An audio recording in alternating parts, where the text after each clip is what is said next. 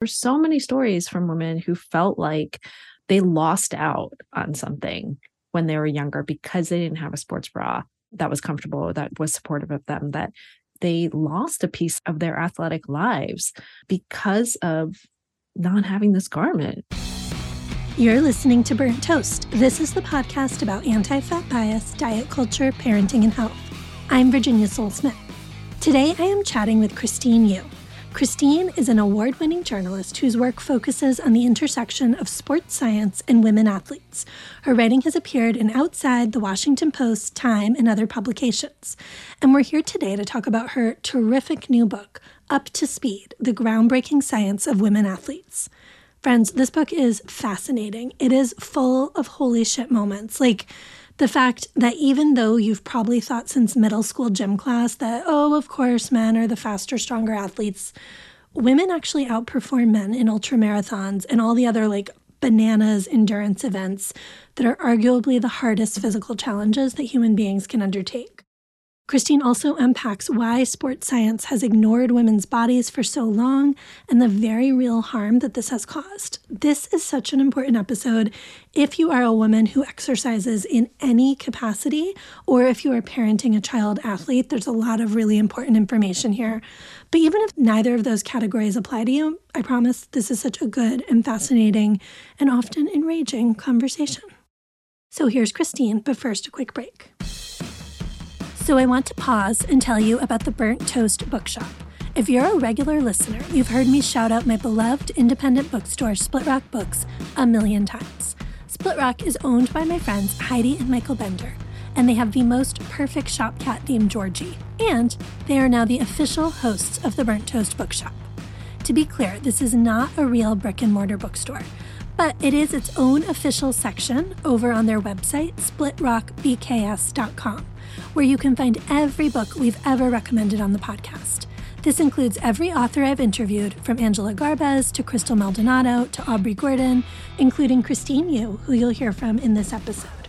And it also includes collections of picture books, parenting books, books on puberty and aging, and every other topic that comes up here.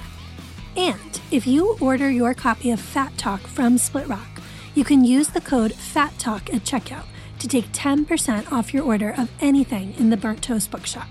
They ship everywhere in the United States, and they are the only place where you can get a book signed with any inscription you want by me. So, this is just a win win win. It's a chance to support an amazing independent bookstore that gives so much to my community, to get yourself or someone you love a signed copy of Fat Talk, plus a 10% discount on a huge list of other incredible books. And we are always updating the shop. Click the link in your episode description or go to splitrockbks.com slash burnt toast bookstore. Thank you so much for supporting independent body liberation journalism and independent bookstores.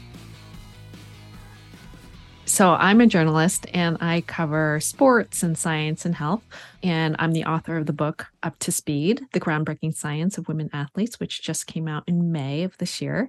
I live in Brooklyn with my husband and two kids. And yeah, I tend to report on women's sports and sports science and kind of this intersection of the two of them. And it's been lots of fun. That's awesome. Yeah, we are here to talk about the new book, Up to Speed, which I was just saying to you off mic before we started recording. Like, it is so smart. It's so impeccably researched. And as I was reading it, I just kept being like, holy shit, holy shit. Like, why don't people know this? Why is this not more widely known? So, thank you. It is a real gift of a book. Thank you. It means a lot coming from you, knowing your work. But yeah, you're kind of like, what the heck kind of reaction was really just, I mean, frankly, like what I felt like a lot of times when I actually started to think about this a little bit more as a journalist and someone who reports on science and health all the time, mm-hmm. you read all these studies and you have these short deadlines and you're just like, I need a study, like I need studies to yeah. look at and read. And it it made me feel like I wasn't doing my job. Like, how could I miss or not even think about the implications of all of this? So I felt very like my personal guilt no, into this a lot. I relate. I did a lot of fitness reporting in my women's magazines days, and I'm like, wow, we were just accepting some really limited science as fact and running with these premises that are not borne out by the research. So, on the one hand, we have been hearing so much about how, oh, medical research doesn't include Mm-hmm. women, blah, blah, blah. But for me, understanding this from a sports perspective and as someone who grew up playing sports and is still like fairly active, really trying to understand what that means for girls and women in the long term. Like, how does that affect? You know, sure, athletic performance, but really like long term athletic development, health, well being. Mm-hmm. Because what I was uncovering were all of these issues that A, we don't talk about, we don't really understand, and we don't communicate to girls and women about. And yet they have these really long term health repercussions on like bone health, on cardiovascular health, on like everything. Mental health. Right? Yeah. yeah, and that we don't communicate that. And knowing that sports is such a growing part of a lot of people's lives or just physical activity and we tout that so much Mhm. really trying to understand like yeah what are we missing here because we don't study women I want to get more into some of those specific implications you touched on. But before we get too deep into all of this, I do want to quickly address the question of gender inclusive language. You talk about it at the top of the book. And I just thought for our audience, it would be helpful here. I mean, you were really focused on the way science has underserved the biology of people assigned female at Mhm. birth, but then also the broader cultural dismissal of women athletes, regardless of biology. Yeah it's really tricky especially because both sports and science are two fields that are so predicated on the like sex and gender binary right? In science like we have like male specimens female specimens and they're very separate things and similarly in sports right? We have those two categories particularly when we are thinking about not only women athletes but you know thinking about trans athletes and non-binary mm-hmm. athletes and how can we talk about this in a way that you know i wasn't excluding folks but really trying to find language that was more inclusive. Because when again when you think about sports and when you think about science it very much prioritizes male bodies and cis het men. Mm. and so thinking about how we can talk about this in a more inclusive way because when we just focus on those cis het men and male bodies we do exclude not just people living in female bodies but we do exclude all these other folks that are marginalized right by sex and gender So, two really big consequences of not studying uh, women, people assigned female at birth ever for all of science is number one, this really absurd misconception that too much exercise will damage a female body. Like, literally, people believing that your uterus will fall out, which Yeah. is just I yeah, I had Martinus Evans, who's 300 pounds and running on the podcast a few months ago. And we were kind of joking about how that had been a barrier to women joining the marathon, but it's completely true. It was what happened. Talk us through that one a little. Yeah, it's wild because, right, this is an idea that has existed since forever, Yeah. right? Since the time of the ancient Greeks and the Romans, that it wasn't feminine, right? Like it didn't match with femininity. It wasn't appropriate for women to enter into the athletic arena. In the cases in which women were allowed to compete, you know, the distances of races were shortened, right? We were handicapped in a way because of our fragile bodies. Right. But for me, it really highlighted, again, this idea that women's roles were centered around our reproductive capacity, our ability to, to bear children and carry children. And that was so central to everything that anything that could potentially damage that capacity was off limits, right? Like we can't do that. And that just became an idea that was never really interrogated. Or actually, that's a lie. It was interrogated. And it was interrogated mostly by women scientists and doctors out there, you know, in like the 18th century and stuff, and who were looking at this and doing studies and saying, no, we're fine. You know, actually, We're doing great.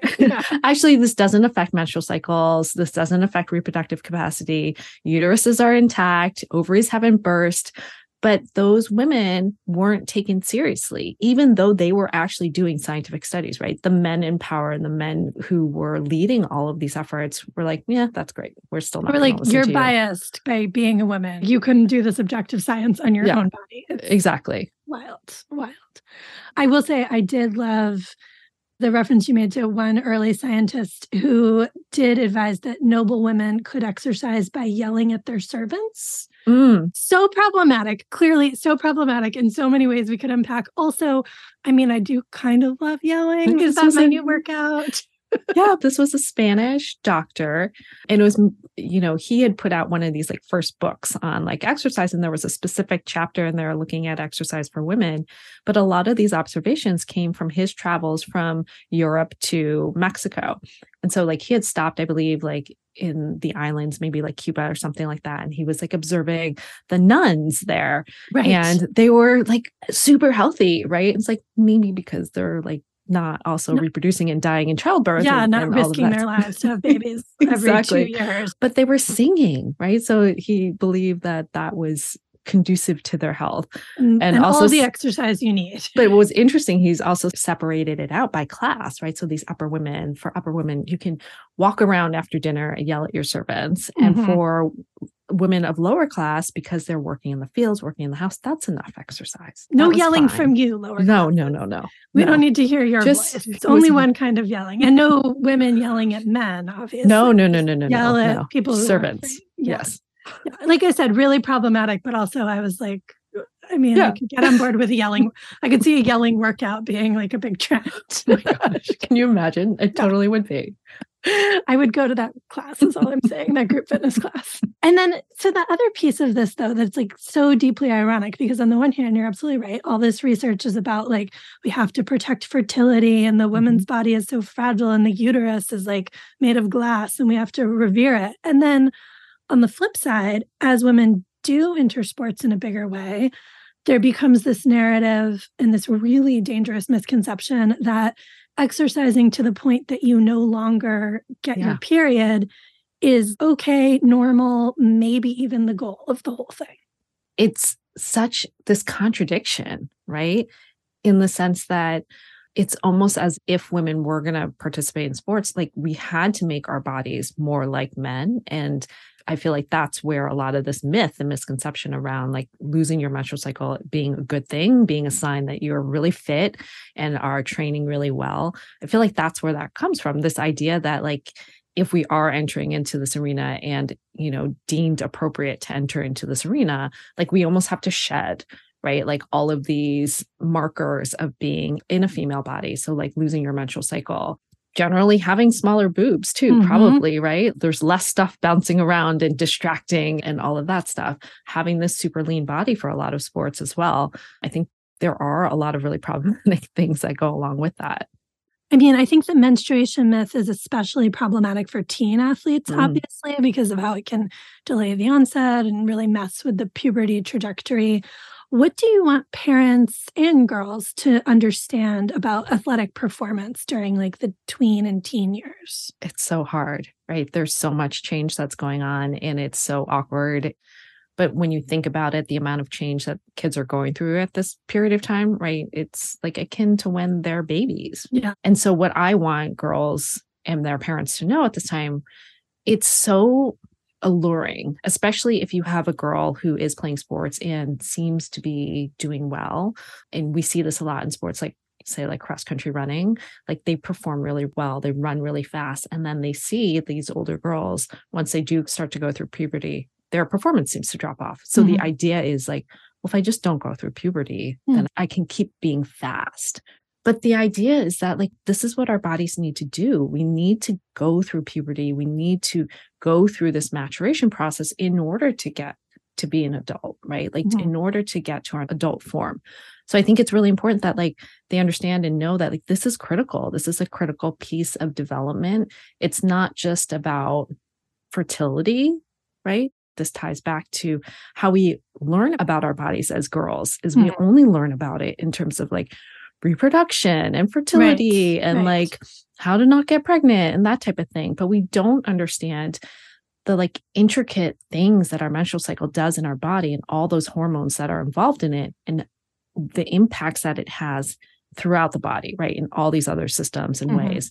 As parents, it's like knowing it's a hard line. Yeah. Anything is like going on with your period, like that's the hard line. You're um, not going to risk your future yeah, health. Exactly. Yeah. And I feel yeah. like that's a really important message that parents need to know and understand that it's not normal. And I think they need to know to push back because I think there has been a change in conversation. And your book is a really big contribution to that. But I think you are likely to still encounter mm-hmm. coaches mm-hmm. In certain sports, in running or gymnastics, things like that, where they're going to have this mindset of keeping you as Yeah. small as possible is good. And parents need to know to push back against that, right? Yeah, a thousand percent. I think it's also understanding that because the body changes so much during this period of time, of course, there's going to be this period of transition as girls get used to their new bodies. So it Mhm. makes sense if we just think about athletic progression, maybe their athletic progression does stall or like seems to go backwards, but that's not the end of the Mm, world right? But really just understanding this as a period of transition that we do have to acknowledge we do have to be supportive of and patient with but then once you get through to that other side you know things get better. That seems like such an important reframing because I mean, you talk in the book about how folks assigned male at birth, the puberty process is like more of a straight line towards Yep. athletic performance, right? Like you gain more muscle, you get taller and bigger and faster. And to understand that not all bodies are going to follow that trajectory, but why did we decide that that trajectory is the best trajectory for a body? yeah i think it's largely because that's all we've known mm-hmm. because you know boys and men have largely been the ones that are participating in sports. Those are the ones we've studied. Those are the ones that we've like mythologized in a way. And that's the trajectory that we tend to look at and we see as standard right, and so we just compare girls and women to that same standard. I think it's also just you know our bias to want to see progression inch up in this like very linear Yeah. way, right? That we're constantly just slightly improving, but not, I think to your point, right? Like not recognizing that we're mm-hmm. humans. We don't, we're not an algebraic equation, Right, right? There's going to be dips, and that's part of being a human. That's interesting. I mean, that really gets to a whole paradigm shift in terms of sports culture, right? I mean, if mm-hmm. it's always about winning, it's always about the next Yeah. championship, it's about working towards that college scholarship. Like, none of that allows for this idea that there's going to be a few years where your performance dips, but it's all part of your overall growth. I think we've lost sight of that a lot in sports over the years. I mean, definitely within the youth sports culture. And I know you write about this as well, but just that emphasis on early specialization and success and winning and like this focus on getting college scholarships and growing pro and all- you know all of our kids are going to be the next you know great olympian superstar whoever.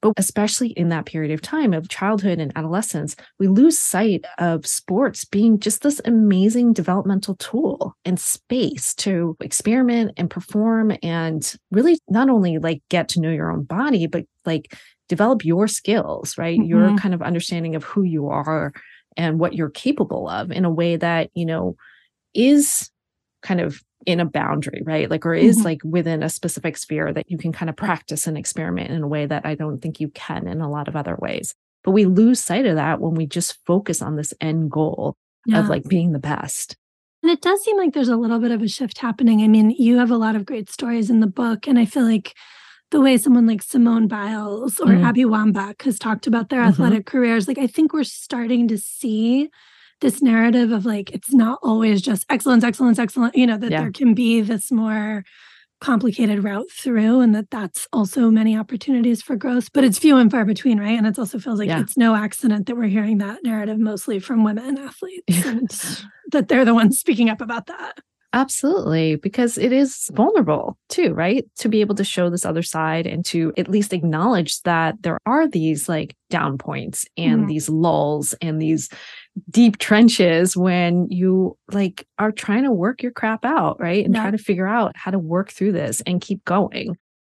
So, I also want to spend some time on your very excellent chapter about diet and sports. This was so well done. I mean, what it really comes down to is it feels like nutritional science, athletic research, like all of this research has only just recently given women permission to eat as Mhm. athletes and to eat enough to support their sport. And this feels really staggering to me that Mhm. there has been this underfeeding of women athletes for so long. consistently Yeah. all the time right and i think it's in part because of just general diet culture in our culture and society and these ridiculous expectations that we have or we place on girls and women in terms of what their bodies need to look like and then you have like on the sports performance side you have this idea that certain body types are the ideal athletic body Mhm. type. So it's almost like no wonder that we create this perfect storm in a way for disordered eating and eating disorders and all this other problematic behaviors to kind of take root, especially because bodies are so central, obviously, in sports and performance. And we focus so much on bodies and how they look, what your body composition is, and, and Mhm. all of these th- different things, your, the shape of you, and all of that. But yeah, it's wild to me that it's only been recently that, you know, we do acknowledge the fact like you just need to eat. And we talk so much about, I think, nutrition in sports as this idea of like fueling your body, which I think was at first kind of helpful in the way of kind of reframing food within this context, like thinking about food as a way, like your body needs fuel, like to be able mm-hmm. to do all this stuff in order to kind of start to give folks, I think, a little bit more permission to eat or feel like they could eat what they needed. Right. But that, I think, even still creates this idea that there's a certain kind of fuel that you need to be eating in order to be an athlete, in order to fuel your body correctly, if that makes sense. It's again mind blowing, but makes sense that we had to first embrace the idea of eating, period, as opposed to eating being the enemy. And you have so many heartbreaking stories from athletes in this chapter talking about feeling like they were so tapped out at the end of a practice that they like couldn't function and that when they started eating enough they were like wow it turns out Turns out. a 90 minute workout without a pro- the fact that they were performing at all Yes. when they were being asked to do it while starving is ridiculous like it's ridiculous what they were being asked to do and then seeing the yeah the immediate and logical shift that if you feed yourself you can perform better. But then from there this idea of food as fuel can also become very limiting. Yeah because of course athletes are human beings as well and food is more than fuel for all of us. And then I think, you know, it's really easy within sports and athletics to also look at food as almost a hack in a mm-hmm. way. Like, how can I, as a way to like fine tune your performance? Oh, I need more iron. I need, you know, like very specific things that you need. And again, I think it dissociates food from like what it actually is. And yeah, I think that also just, again, makes it really ripe to, you know, encourage a lot of these behaviors that aren't always helpful or healthy. You also do some amazing work in this chapter dissecting a couple of the modern big diet trends, Mhm. intermittent fasting, keto, and you even look at some of the less extreme ones like the Mediterranean diet and show how they underserve athletes and especially women athletes. And I wondered if we could just spend a little time talking about your findings there because that felt super important to me. So, you know, in the last several years, we've seen things like intermittent fasting and keto kind of pop up again within athletic communities as this like way to make your body a better machine, right? Like, especially I think within endurance sports, it's this idea that like your body can run longer, you can somehow create these efficiencies, if you will. But the body likes to be in homeostasis, it likes to be in balance. So, you know, anytime that the energy levels start to dip below, it starts to like send out these flares, be like, wait a second, hold on, you know, are we going to be starving real soon? Because if so, I need to make some adjustments Yeah. you know, physiologically. So the idea is that with a lot of these diets, you're actually end up with these long periods of, you know, essentially underfueling your body. So, I mean, intermittent fasting, right? You're not eating for, you know, anywhere between like eight to many hours, many yeah, hours, Yeah. right? And so you're leaving your body in this huge deficit of energy. And so it starts to like freak out and starts to shut down these non-essential systems. And the thing with women is that our bodies are much more sensitive to these downturns in nutrition. And it starts to kind of send up those flares a lot earlier. It starts to like, you know, make those physiological changes a lot earlier that can have repercussions on things like menstrual cycle and all the hormonal things that your body does. And then similarly with keto, while you know this whole idea of eating a lot of fat and like very few carbs you might seem like oh i'm really full you know i don't need to eat as much. But it's the same idea that you end up inadvertently underfueling your body but more importantly and especially for women by not eating carbs it sends up those same flares to the body. Mm. so women's bodies in particular need carbohydrates in order to function well, in order to do all the things it does. And when we don't have carbs, again, the body starts to like send all these warning signs. And so, you know, we tend to see like intermittent fasting or keto, quote unquote, work in men because it seems like male bodies can get away with that underfeeling a little bit more than female bodies. But when women tend to try these diets, like they end up feeling unsurprisingly, really flat, really fatigued, a lot of brain fog. They don't see this performance boost. And then they wonder what they're doing wrong because all the podcasts, all the, you know, influencers say yeah. that I should be intermittent fasting. This is going to be how I'm going to lose weight. This is how I'm going to like cut time on my race. This is how I'm going to improve performance, improve body composition, all this stuff but I'm not seeing that. Like I'm gaining weight, I'm feeling flat, I'm not seeing all these other positive benefits, but it's because your body's essentially saying like like this isn't working for me. Not an option I'm available for. Yeah. Just because it works for Peter Attia does not mean and question mark on works for these guys. That's yeah. the other thing I just want to interject like you know it might improve athletic performance it doesn't mean it's not having other yes. consequences yes. on their mental health or their yeah. relationship with food and body. Like there's all of that too. But it's fascinating to realize that specifically, if your goal is improving athletic performance, one of these diets is not going to deliver for you the way you've been told it will. That's yeah. Really and important. I think, you know, especially the idea around carbs, like I feel like carbs still have like a bad rap, right? Yeah. Like, you know, people are still really afraid to eat carbs. And you know, I just want folks to know like it's not a bad thing. Like your body actually needs it. It yep. it wants it. The stories of these athletes who are living with these diets and the way they're struggling, like it just yeah. sounds miserable. Well, miserable. and it's not like the sustainability of it too, no. right? Long term just sounds horrible. Okay, we also have to talk about sports bras. Yes. I wear a 38G. Christine, why are all sports bras so bad? What's They're going terrible. on? They're, terrible. terrible. You know, I like will say, you know, I didn't really think a ton about this because uh, like I'm small chested, right? Like, yeah, sure. I dealt with like the crappy like champion sports bras and like uh, right. taking them off, sweating, and like all of this stuff. Getting but like never really and like feel like I'm gonna dislocate my shoulder, but never really thought about it so much. But I think it's in part like one that the sports bra wasn't designed or invented until 1977, which is like I mean, 50 years, like absurd, less than 50 years ago, yes. which is totally absurd. But because yes. these women, you know, sewed together two jock straps and we're like, wait a second, we have something here. But also because breasts were never really taken seriously because again i feel like it's this female you know body part associated with female bodies. So why do we need to study that? Mm-hmm. it's largely associated with either nursing or sex right? It's very sexualized.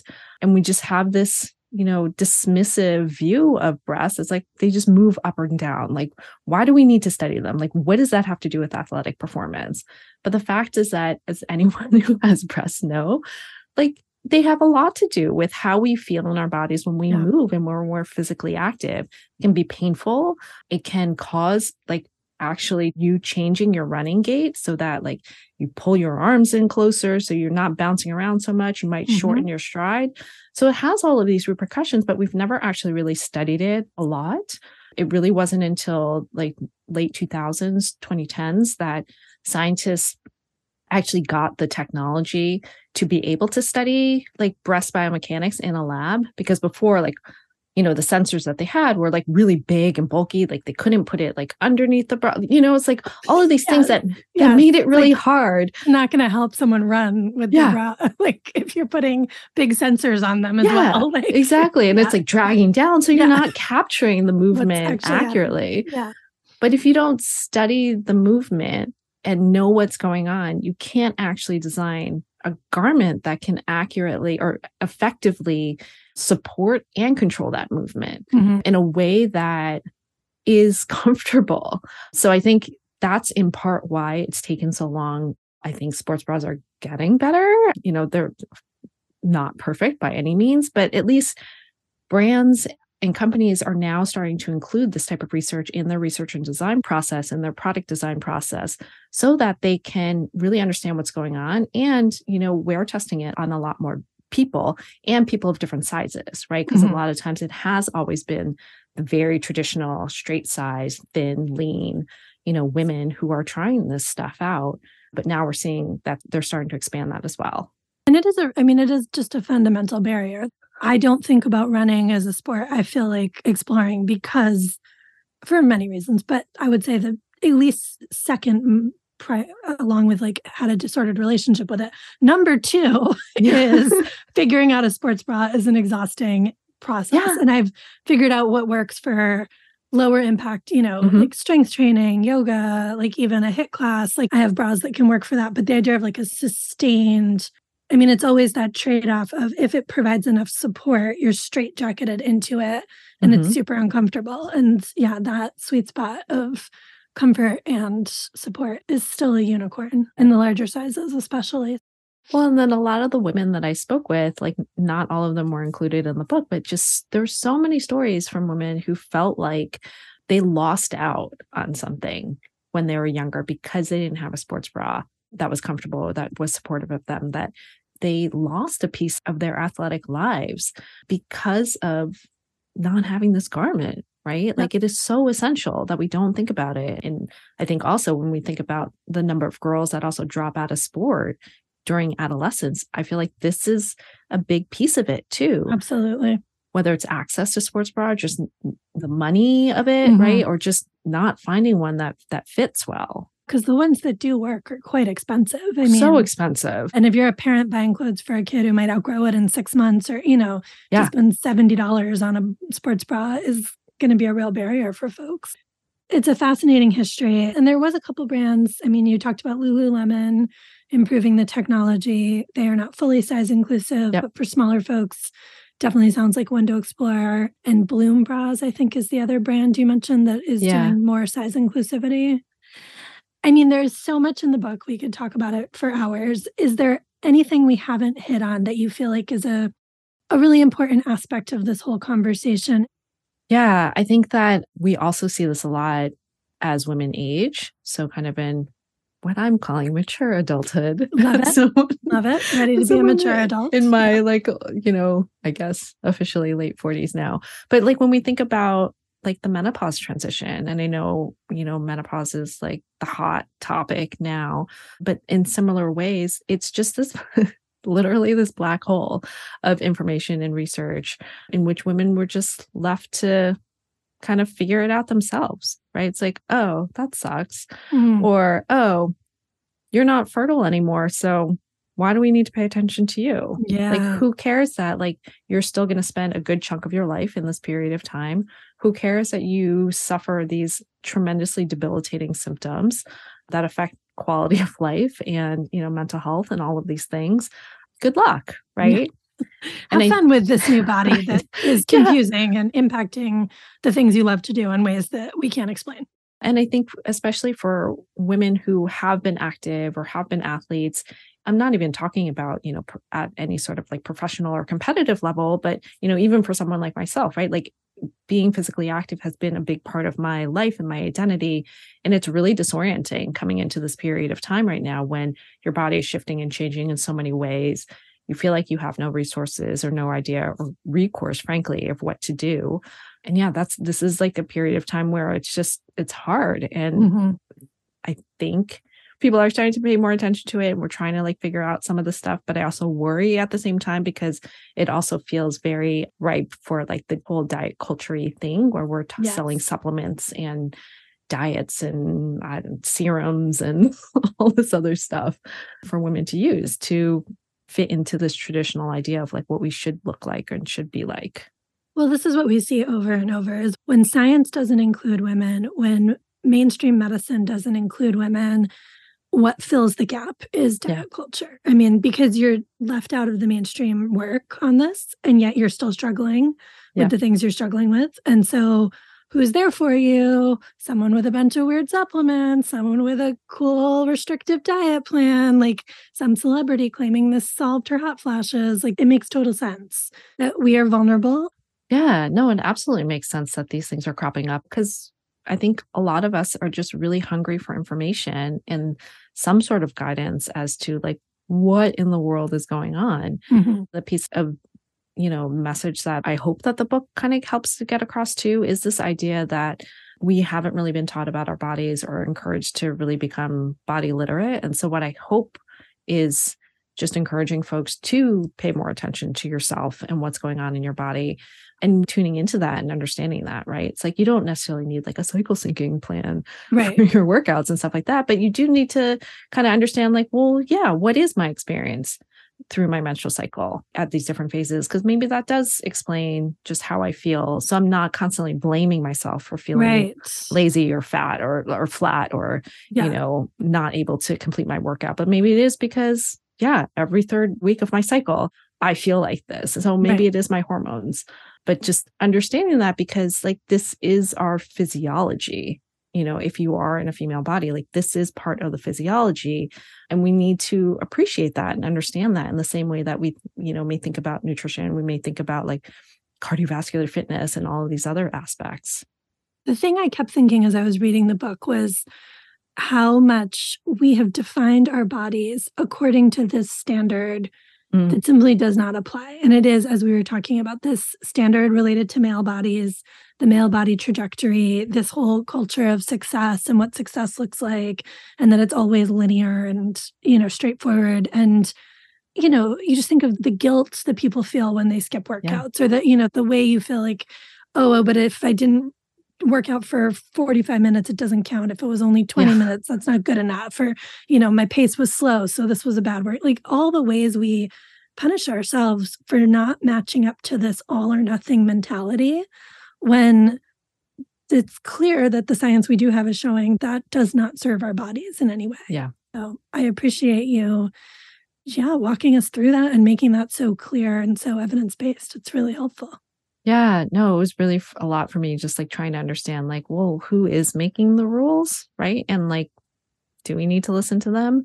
And understanding those underlying systems that like props all of this up because again like i was saying in the beginning like i didn't really think about this you mm-hmm. know as a journalist like i didn't really think about kind of all these blind spots that have been just built into the system and that you kind of just take for granted and not question and so yeah, my hope is that, you know, we start to take just a little bit more of a critical eye to some of these issues.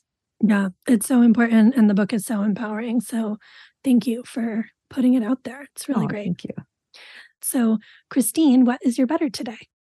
So I actually have two. Great. So we love a lot of butter. my first one is afternoon naps. Huge Ooh, proponent of afternoon love. naps. Yes. I mean, also, you know, a perk of working from home, but like the afternoon naps have just been really like life-giving lately. That's awesome. And then the other one is I went to a conference over the summer and one of the things in the goodie bag was a sweatshirt that they gave us. And, you know, it was a champion sweatshirt. But since it was summer, I never got a chance to wear it. And so now, since the weather is starting to get a little mm-hmm. cooler here in New York, I'm wearing this like champion sweatshirt with a nice like fuzzy inside, like the brand Ooh, new the sweatshirt inside. fuzzy. It's yeah. like fantastic. I've probably worn it for way too long without washing it because I don't want the fuzz to go away. New sweatshirt fuzz is a specific, and it does wear out after you yes. start washing it. But yeah, new sweatshirt fuzz is a great better. That is extremely delightful. And a nap in your cozy sweatshirt. Mm. I'm loving that whole afternoon for you. My Better is a book that I'm almost finished. I'm listening to it as an audiobook. It's kind of an old recommendation because I think it made a splash a few years ago. But if you guys haven't read When Women Were Dragons by Kelly Barnhill, mm. it is fantastic. It is, I don't know what this genre is called, feminist sci fi. It's like kind of in the tradition of a handmaid's tale. Yeah. Meets lessons in chemistry plus dragons, I would Amazing. describe it as. And it's, yeah, it's set in the 1950s. And the premise is that these women transform into dragons at critical junctures in their lives and often in response to bullshit from the patriarchy and it tells the story of this one family in particular and how they've like tried to cover it up and et cetera et cetera. And it actually intersects really nicely with your book because there are a lot of moments where the main character is someone who's like really great at math and science and trying to pursue that. And yet you know in the 1950s and in the world of this book it's just like not at all allowed for girls to do it. And people keep saying to her like but you'll make the boys feel bad. Like, how do you think the Mm. boys feel when you're getting such good grades and you don't even seem to be working that hard and you're top of the class? And so they're like making her help and tutor the boys who are struggling because she's good at it, but they don't want the boys to feel bad. And I just thought, like, yeah, I think a similar things happened in sports for a long time. That sounds fascinating. It's a really fun read. I mean, I know not everyone's into sci fi and dragons. If you are, you will love it. If you aren't, I'm like a lukewarm on sci fi person. It's one of those that like crosses genres really nicely and is still, it's just a really fun read. Well, Christine, this was great. Thank you so much for being here.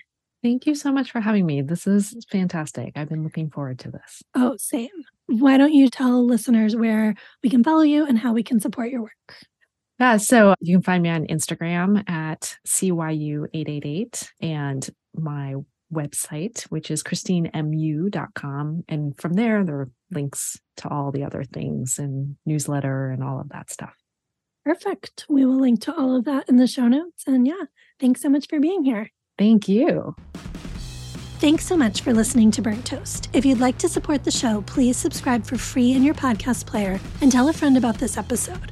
Please also leave us a rating or review if you can. Just scroll down until you see the stars and tap and write us a little message. That really helps the podcast grow. And consider a paid subscription to the Burnt Toast newsletter. It's just $5 per month or 50 for the year. You get a ton of cool perks, and you keep this an ad and sponsor free space. Find out more by clicking the link in your episode description or go to virginiasolesmith.substack.com.